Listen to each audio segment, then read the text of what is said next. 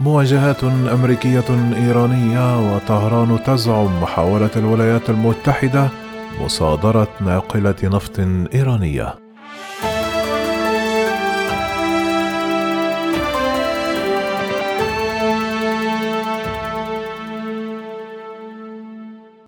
زعمت إيران اليوم الأربعاء إحباط محاولة أمريكية لمصادرة شحنة نفط إيراني في بحر عمان بحسب ما أفاد التلفزيون الرسمي.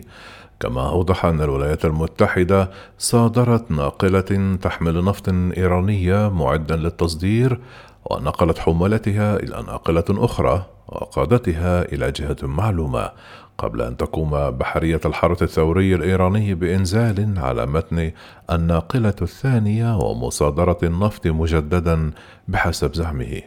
كذلك أشار إلى أن الناقلة الإيرانية باتت حاليا في المياه الإقليمية للبلاد فيما غادرت الناقلة الأمريكية. إلى ذلك زعمت طهران أن مواجهة وقعت بين الحرس الثوري وقوات أمريكية بسبب ناقلة النفط هذه فيما لم يصدر أي تعليق من واشنطن بعد. بدورها ذكرت وكالة مهر أن مواجهة وقعت بين زوارق سريعة تابعة للحرس وسفينة أمريكية غادرت الموقع لاحقا. كما أضافت أن لقطات مصورة ستذاع قريبا إلا أن الوكالة أو التلفزيون الرسمي لم يذكر متى وقع ذلك على وجه التحديد بل اكتفت مهر بالقول في الفترة الأخيرة. في المقابل أشارت وكالة فارس أن القوات البحرية التابعة للحرس الثوري الإيراني سيطرت على الناقلة الأمريكية ووجهتها فورا إلى المياه الإقليمية الإيرانية. وأشارت إلى أن عدة سفن حربية ومروحيات تابعة للجيش الأمريكي حاولت استعادة السيطرة على الناقلة لكن محاولاتها فشلت في تغيير مسار الناقلة. ونقلت الوكالة عن السلطات الإيرانية تأكيدها أن الناقلة المحتجزة وصلت إلى المياه الإيرانية على الرغم من أن عدة قطع بحرية أمريكية تدخلت مجددا بجهود أكبر لقطع مسيرة الناقلة وتغييرها في تضارب واضح مع التلفزيون الرسمي.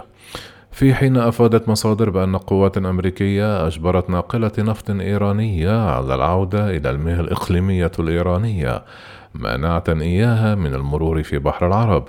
وكانت شبكة خبر الإيرانية بثت قبل فترة اليوم شريطا عاجلا يتحدث عما وصفته بإنجاز للحارة الثوري سيعلن عنه خلال الساعات المقبلة قبل أن تعود وتحذفه دون توضيح الأسباب.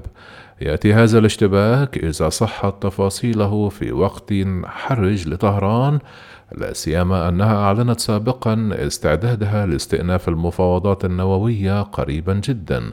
فيما أكدت الإدارة الأمريكية أنها تدرس خيارات أخرى في إشارة فهمت من أن ضمنها أيضا الخيارات العسكرية على الرغم من تأكيد واشنطن مرارا تمسكها بالحلول الدبلوماسية للملف النووي. كانت وزارة الدفاع الأمريكية أكدت قبل أيام أن التهديدات الإيرانية المستمرة للممرات البحرية في منطقة الشرق الأوسط لا تزال محل حيطة وحذر من قبل القوات الأمريكية مشددة على أن حماية المضائق المائية أمر لا بد منه في ظل استمرار مسببات عدم الاستقرار.